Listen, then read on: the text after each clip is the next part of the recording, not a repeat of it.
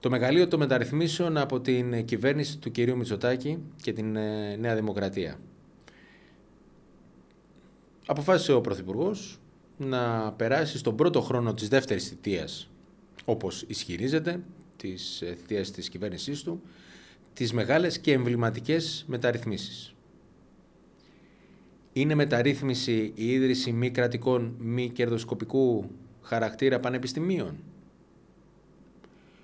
Κανείς δεν μπορεί να αρνηθεί ότι τα ιδιωτικά πανεπιστήμια πρέπει να ιδρυθούν και στην Ελλάδα με συγκεκριμένους όρους, με συγκεκριμένες προϋποθέσεις, αυστηρούς όρους και προϋποθέσεις, κυρίως ακαδημαϊκούς, ιδίως οικονομικούς, για να αποκλειστεί αυτό το οποίο λέμε κερδοσκοπικό.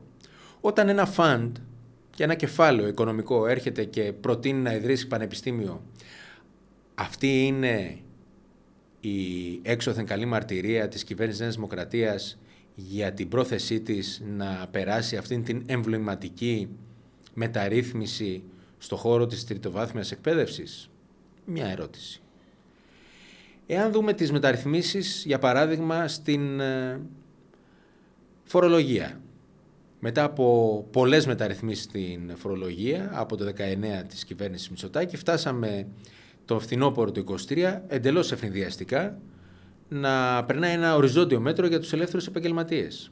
Είναι άρα για αυτή μια δίκαιη μεταρρύθμιση που προσφέρει στην ελληνική αγορά; Είναι άραγε δίκαιη μεταρρύθμιση η παράνομη νομιμοποίηση των παράνομων μεταναστών όπου ο ένας υπουργός δεν ήξερε για ποιους μετανάστες μιλάμε που μένουν και διαβιούν παρανόμως στην Ελλάδα και ο άλλος απέριπτε ή τουλάχιστον άλλα έλεγε από τον συνάδελφό του. Ο ένας μας έλεγε ότι χρειαζόμαστε να νομιμοποιήσουμε παράνομους μετανάστες για να μαζέψουμε τις ελιές σε μια εποχή όπου η σοδεία της ελιάς ήταν μικρότερη από ποτέ και ο άλλος υπουργός μας έλεγε ότι να τελικά πρέπει να περάσουμε την ε, νομιμοποίηση των παράνομων μεταναστών διότι πρέπει να νομιμοποιήσουμε τις κυρίες στην καθαριότητα των ξενοδοχείων. Άραγε γνωρίζει η δεξιά τύπη ή αριστερά στη Νέα Δημοκρατία. Αλλά σε μια κυβέρνηση όπου έχει περάσει αυτή η άβρα, για να μην πω η σκουριά της ε, σημητικής κατάστασης, όπου ο κοινωνικός αυτοματισμός είναι το μέτρο για την κυβέρνηση αυτή, ναι, μπορεί να συμβαίνει και αυτό.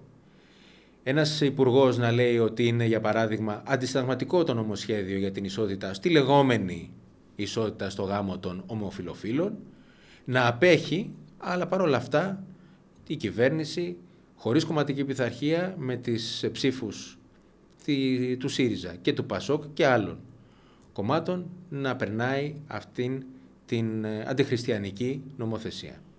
Επίσης, είναι υγιές να βλέπουμε ότι θέλουν να περάσουν εμβληματικές μεταρρυθμίσεις αλλά εμπροκειμένου η καθημερινότητα του Έλληνα και της Ελληνίδας δυστυχώς γίνεται όλο και πιο δυσβάστακτη.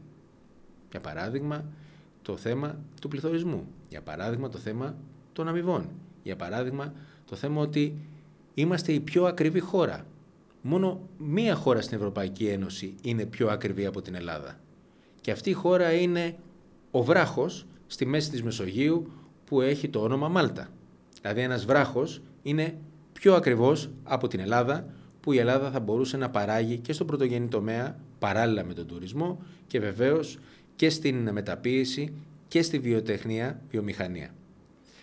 Εν ολίγης βλέπουμε μια κυβέρνηση η οποία θέλει να περάσει μια χαλαρή ψήφο σε σχέση με τις ευρωεκλογές, όπου όποιο και να είναι το ποσοστό εν πωλής θα πανηγυρίζει και θα μας πει ότι όπως και άλλες κυβερνήσεις που έλαβαν το μήνυμα των ευρωεκλογών, έλαβε και εκείνη το μήνυμα. Ποιο θα είναι άραγε το μήνυμα των ευρωεκλογών που θα λάβει η σημερινή κυβέρνηση. Και θα είναι μια κυβέρνηση η οποία ατάραχη θα συνεχίσει να περνάει εμβληματικές προτάσεις και πρωτοβουλίες για τα καρτέλ, για, τις, για τους ολιγάρχες, αλλά ελάχιστα για την ποιότητα ζωής των Ελληνίδων και των Ελλήνων.